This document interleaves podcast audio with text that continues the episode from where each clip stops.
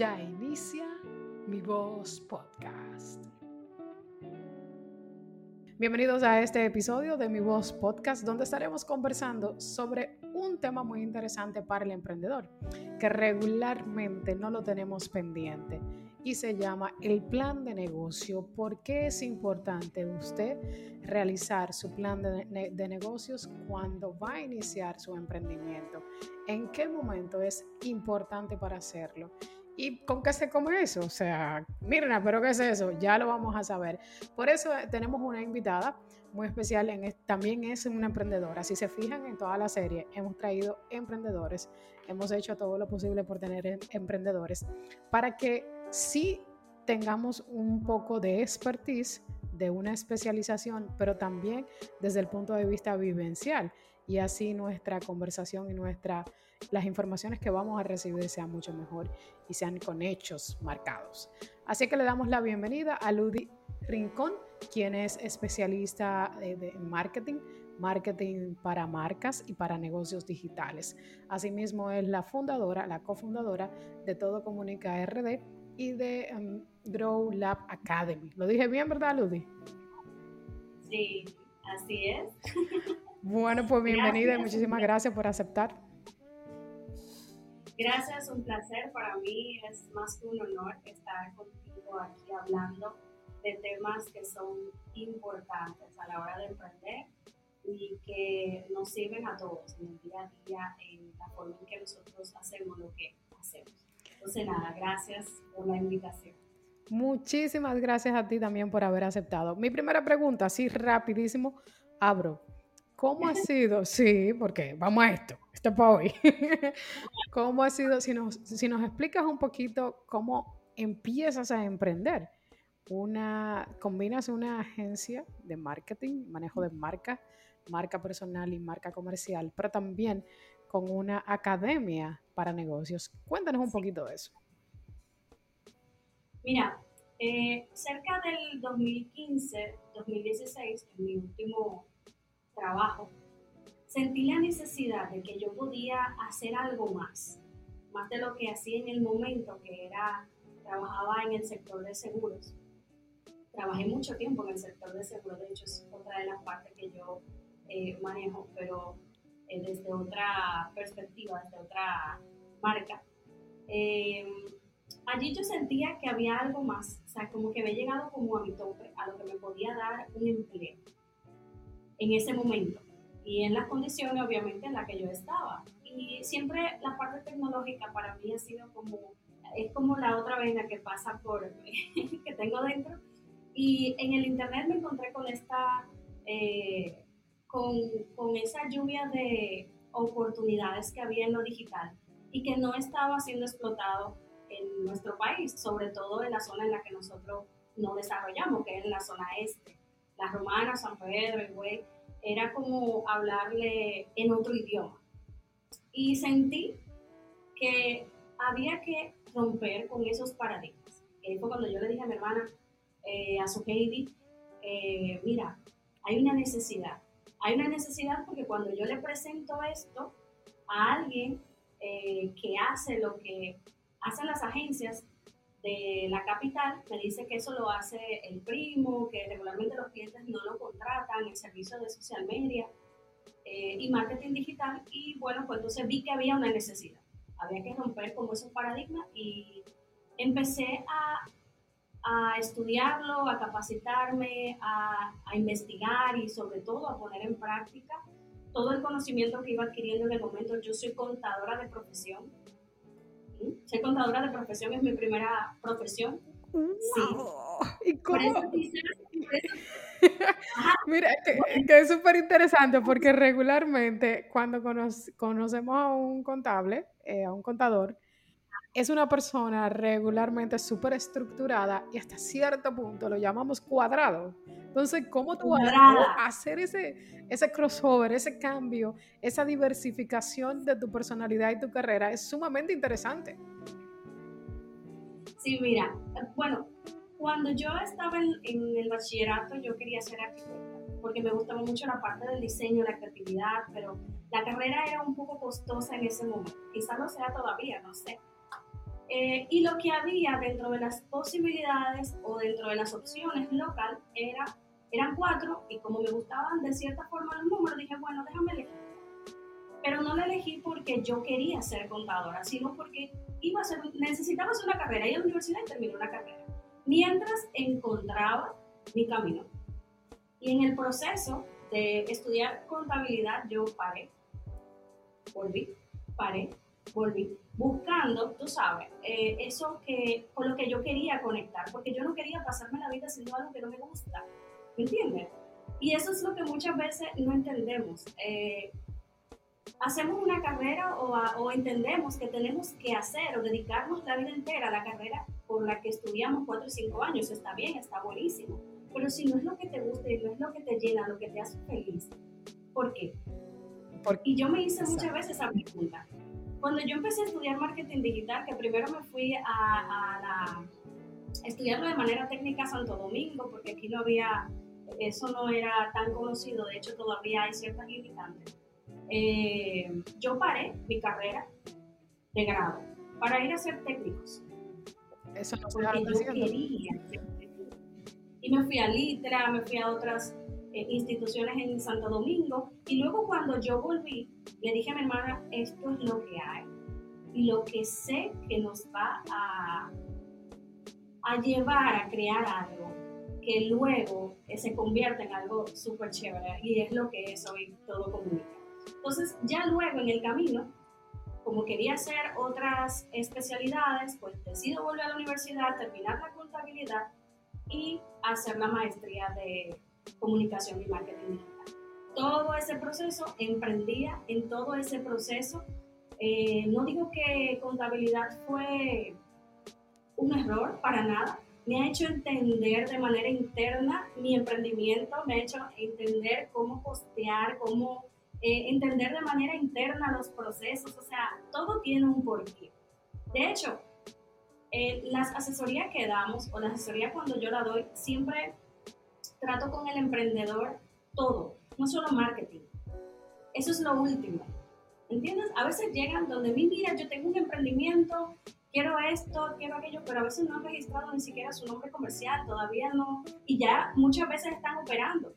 Y muchas veces, y en la mayoría de los casos, no tienen un plan de negocio. Cuando le digo, ok, compárteme tu plan de negocio, aunque sea escrito, ¿qué es eso? ¿Con qué se come eso? ¿Con qué se come eso?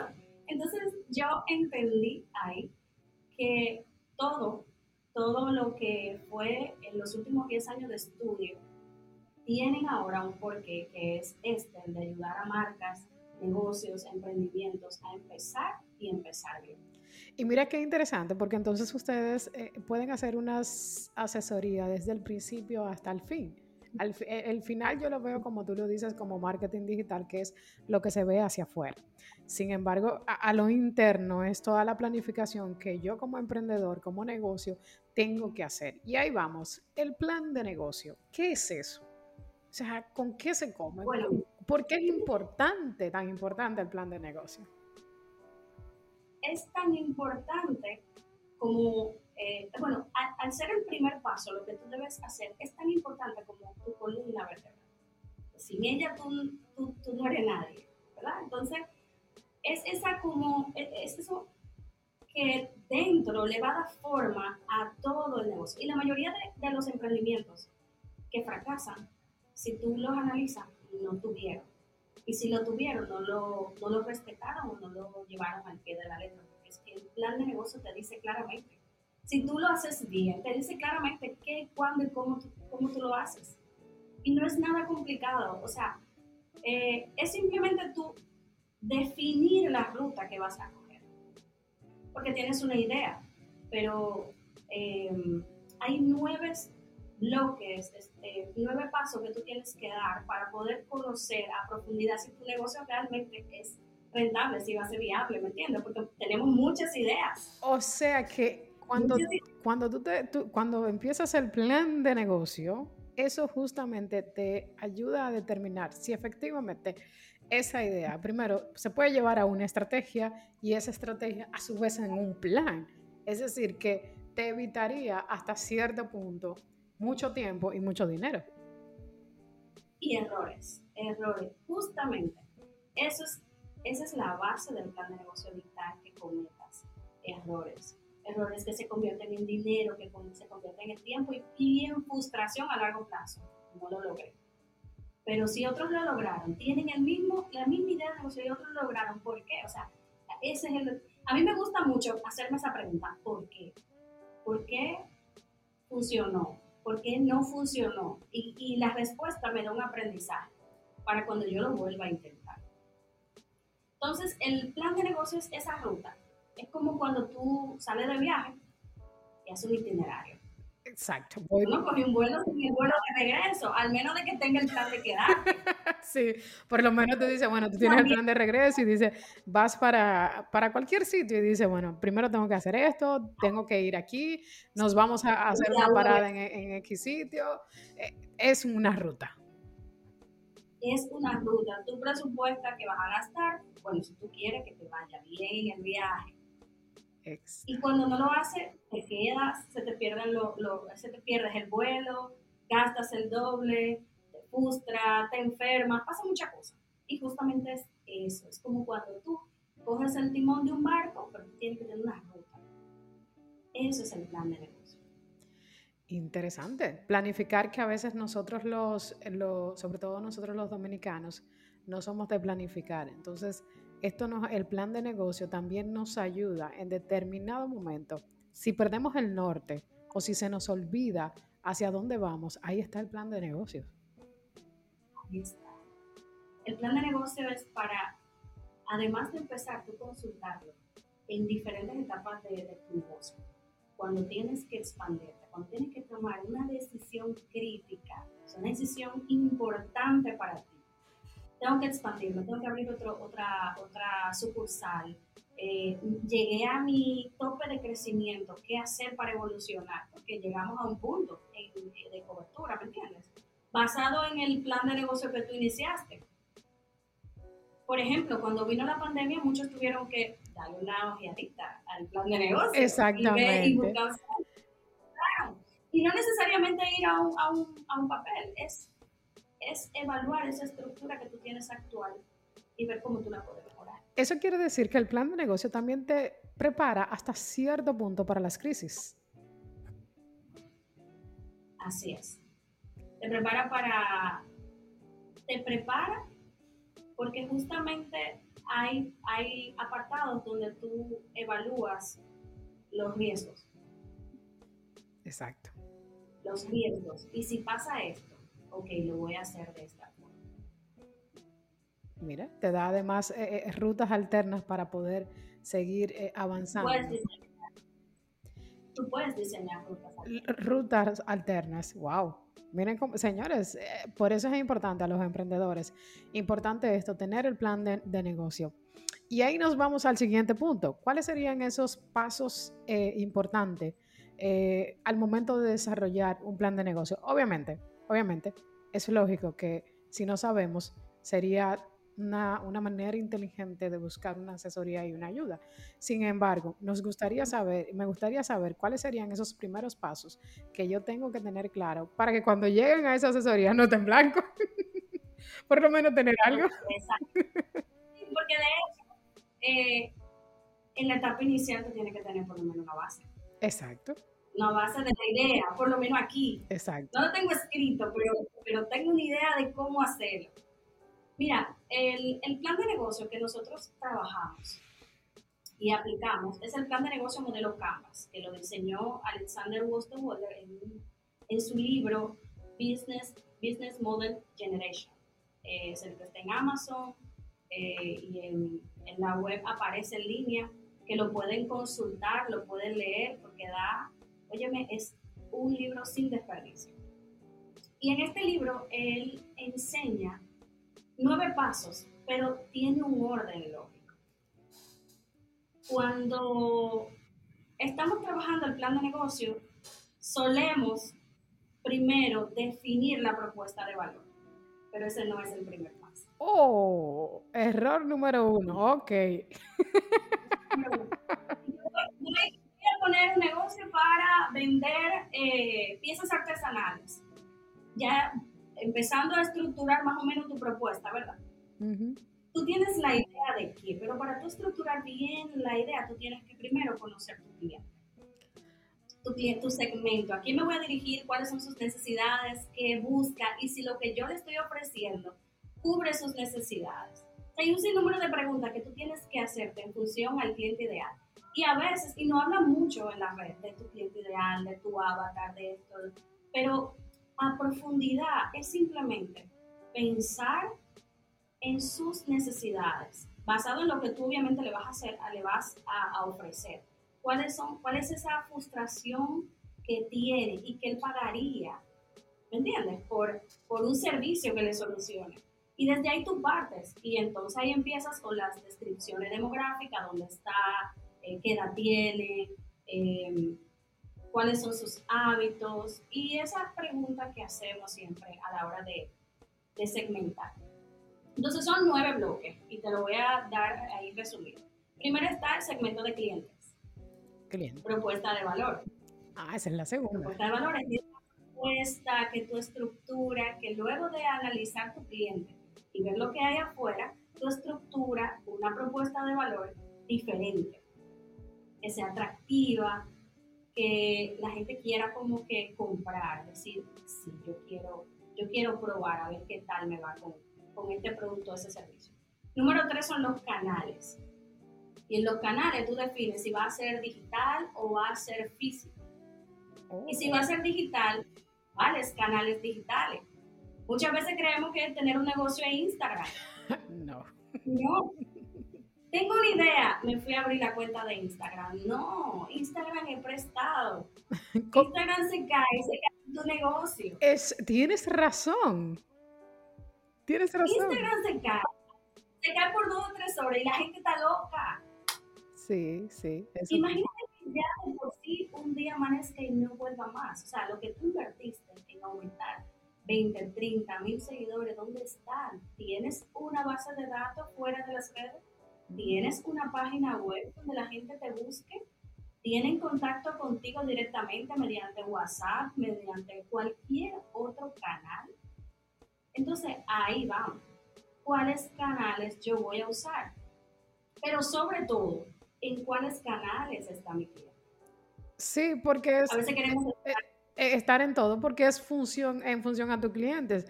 Y dependiendo incluso de la edad, del país, del, lugar donde esté, entonces es que tú vas a encontrar a tu cliente de manera digital.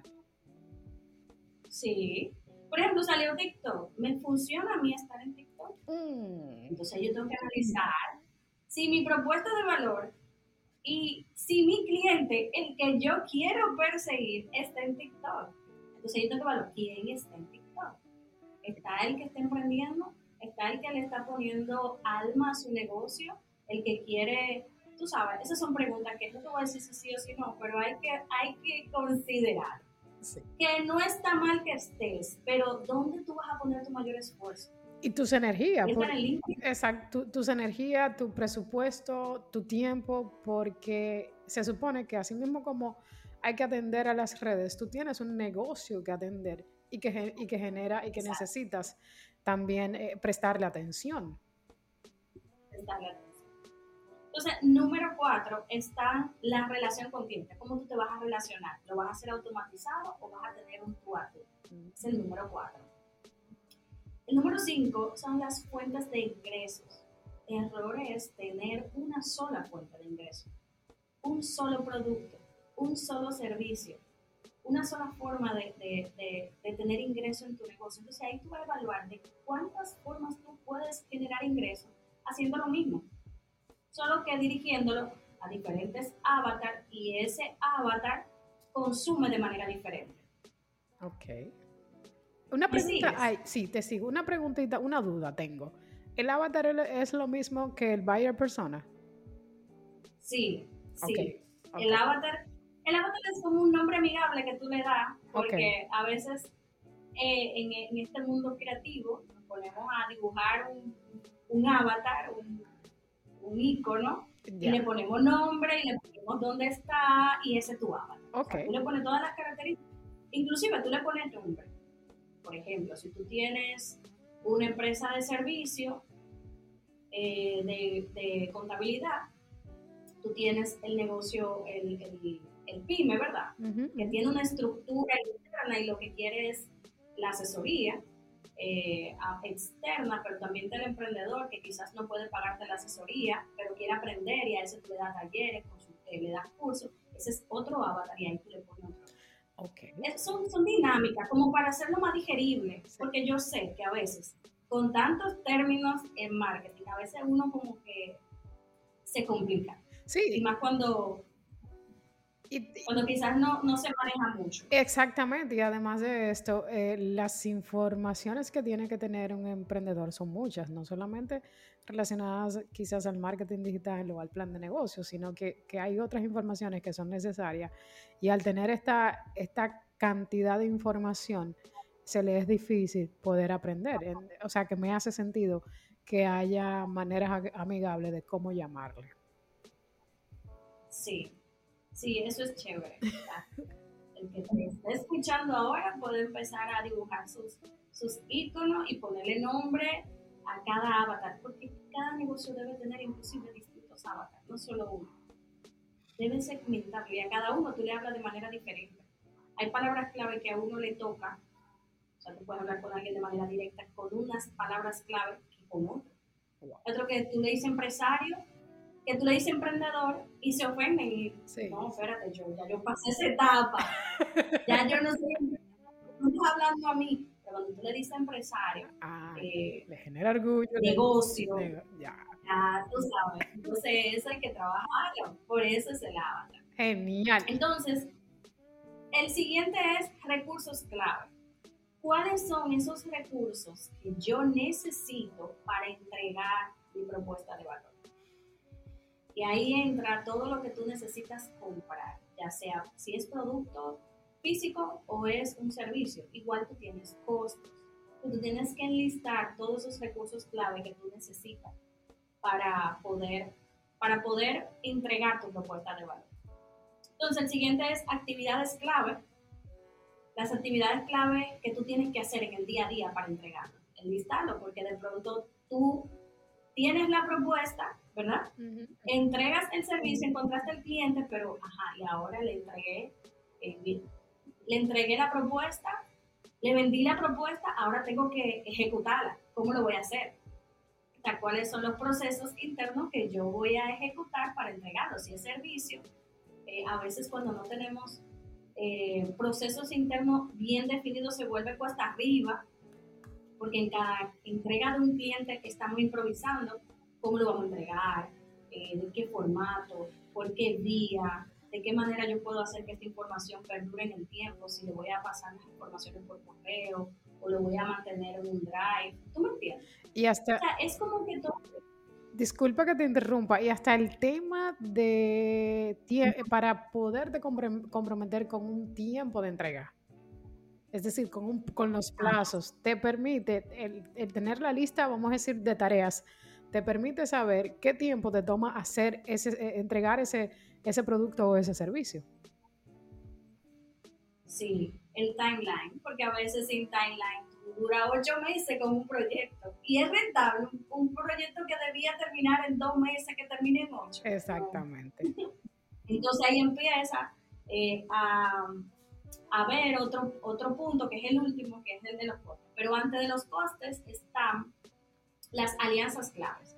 ¿Cuáles son esas alianzas claves que yo tengo que hacer para poder entregar esto? Y en las alianzas entran no solamente los socios, sino el proveedor, tus, eh, si tú vas a subcontratar para poder entregar un servicio integral, si vas a subcontratar, o si vas a comprar, dónde vas a comprar eh, la, materia prima. Todas esas, todas esas personas que son parte como que de de que tú al final puedas tener tu producto o servicio terminado, son parte de, tu, de tus alianzas. Y son las personas clave. A veces veo personas eh, o emprendedores que, que, no, que no le dan tanto valor al, al, al proveedor, pero es el que al final hace que tú tengas tu servicio ahí o que tengas tu producto ahí. ellos son aliados tuyos, son como si fuesen socios tuyos. Lo único que tienen un acuerdo comercial. Y en ese acuerdo comercial tú puedes tener distintos proveedores. Entonces, ¿cuáles son? ¿Qué me cuesta? ¿Dónde están? ¿Dónde tengo que buscar? ¿Sí? Y en ocasiones, y por último, y, antes de, ir al último punto, en ocasiones esos proveedores o esos aliados son los que de una manera u otra hacen el impulso para que tú puedas lograr las metas. Por ejemplo, o, por, o para un tema hasta de tiempo y de, y de costo. Por ejemplo, yo tengo varios proveedores que me ofrecen el mismo servicio, pero hay en ocasiones que yo necesito mayor calidad. Ah, pues yo utilizo a fulano. Hay, hay en otra cosa que puedo sacrificar un poco la calidad, pero necesito tiempo. Ah, pues esto es con fulano. Entonces, eso tú debes de, eh, debemos de conocerlo para poder nosotros, sobre todo, entregar, hacer nuestras operaciones más ágiles y garantizar que ese cliente vuelva. Claro. De hecho, también están los acuerdos comerciales que tú haces con ese proveedor. ¿A qué tiempo te va, a qué tiempo te entrega la mercancía? Si vas a tener esa facilidad de crédito de pagar a, a qué tiempo, a 30 días. Son, son, tú son alianzas que tú haces que, la, que tú la estructuras vendiendo tu idea. Pero ¿cómo tú vas a vender tu idea si no tienes el plan de negocio? Exactamente. De hecho, el banco, cuando tú vas a tomar un préstamo, pyme para negocio te pregunta qué tipo de negocio y a qué y cómo tú respondas. Y como a mí me ha tocado entregar un plan de negocio a un banco. Me ha tocado, yo entregué el de la majada. Y lo he tenido que vender. Claro. Y he tenido que hacer mis ajustes para venderlo otra vez. claro. Mira, y el asesor te dice, mira, eh, tiene que modificar algo ahí, porque si lo dejas así, eh, pero oye, esa es la idea. No, pues entonces yo voy a esperar un poco más de tiempo, porque esa es la idea.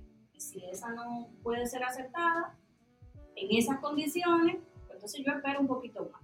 ¿Me entiendes? es el plan de negocio que te va dando la ruta. Entonces, ¿por qué nos cuesta hacerlo? ¿Por qué no, no buscamos eh, esa ayuda y en el Internet hay mucha información sobre esto? Y lo más lindo cuando tú emprendes eh, con conocimiento, porque tú evitas errores, evitas errores que te cuestan dinero. Nos vamos al último punto que es costes. Costes, costear. A veces compramos a un precio y vendemos a otro y no sabemos cuánto nos estamos ganando. Eso no puede ser. Yo tengo que saber cuánto me gano. Cuánto, y costear no es solamente el, costo del producto, está el traslado, está el, el tiempo que tú le dedicas, o sea, eh, en el negocio es, es importante que tú establezcas un, un, sueldo y eso tiene que estar parte de los costos que me va a costar mi tiempo allí. Es cierto que al inicio cuesta un poquito hacerlo, pero entonces ahí tú evalúas de qué manera tú vas a balancear eso, porque tú le vas a invertir tu tiempo eh, para que crezca, pero si tú desde el inicio estás sacándole los beneficios al negocio, no va, no va a subir. Entonces, los costos es quizás el último paso, pero es el más importante. Así es, nos quedan ya, para ir cerrando, nos quedan unos, unos minutos ya para, con la intención de mantener el tiempo de, del episodio, ¿verdad? y no extenderlo. Me parece que quizás vamos a tener que planificar otro episodio más adelante. Eh, te dejo la puerta abierta ahí en el, en, el momento en que, en que decidas. Ya has mencionado muchos errores comunes que, que, cometen los emprendedores. ¿Cuál es el que tú dirías que no debería nunca de pasar a, a un emprendedor para evitar que deje su emprendimiento, que se frustre o que no tenga éxito? El error más común es no planificar. Hemos hablado mucho de planificación, pero lo más importante es planificar y accionar. Y planificar no solamente es aterrizarlo en un, papel, sino hacerlo de manera inteligente, o sea, hacerlo estratégico, pensar más allá y hacerse mucho la pregunta por qué, cómo, eh, y si pasa esto, ¿cuál sería el peor escenario? Ok, si si el escenario que ahí hablábamos al inicio de las alternativas, este es mi plan de negocio, muy bien. Y si no funciona, ¿qué hago? Ah, y si no funciona de esta, ah, ¿qué hago? Y otro, otro error quizás también puede ser eh, esperar tener resultados inmediatos a corto plazo. No puedes emprender, esperar, eh, esperar un retorno a corto plazo, porque lo que va a generar es frustración, estrés y ansiedad. Ludy, muchísimas gracias de verdad nuevamente por este tiempo y ahora por todo este contenido que nos has dejado. Invitar, invita por favor a las personas. Tiene, sé que tienes en, en la web, tienes entrenamientos disponibles. Sé que vienen más adelante, quizás cuando el episodio salga ya han pasado, pero tienes estos entrenamientos de manera recurrente. Por favor, invita a la gente de cómo seguirte, cómo tener más información a los emprendedores y las emprendedoras. Sí, está disponible en growlabacademy.com. Los, eh, este, actualmente tenemos dos entrenamientos activos, que es Content Lab, un curso con acompañamiento de crear, para creadores de contenido. En este curso empezamos desde adentro hacia afuera. Primero, antes de trabajar contenido, hacemos todo esto que, te vengo hablando, que quizás no tiene que ver con creador de contenido, pero en el proceso me di cuenta de que muchos emprendedores venían con esas lagunas y añadimos el módulo de autoconocimiento, y así le llamamos. Y también tenemos un curso corto de unas seis lecciones para diseñar su plan de negocio modelo campo y cuando lo completan tienen la posibilidad de enviarnos su plan de negocio con el paso a paso que le enseñamos en el curso y recibir un feedback de alguien del equipo. O sea, no solo tú haces el curso, sino que además te recibes un feedback. Tú nos envías el PDF o el documento y te damos un feedback. Mira, puedes hacer esto, puedes hacer esto, puedes hacer esto y te vas con lo que te poquito Muchísimas gracias, de verdad que sí. Y a nuestros emprendedores y emprendedoras, ahí está, podemos seguir a Ludi en sus redes sociales, en Grow Lab, en Todo Comunica también. Está disponible para todos ustedes. Y también, como mencionó, los, los talleres que son recurrentes y los talleres que están ahí eh, en la web, que es súper interesante. Gracias, gracias, gracias mil, eh, Ludi, por haber aceptado y por este contenido que ha sido de, mucho, de mucha claridad sobre todo desde, mi punto de vista personal y esperando que también a las emprendedoras y los emprendedores les sirva de ayuda, que es lo que buscamos con esta serie. Un placer, gracias por la invitación. Hasta la próxima amigos.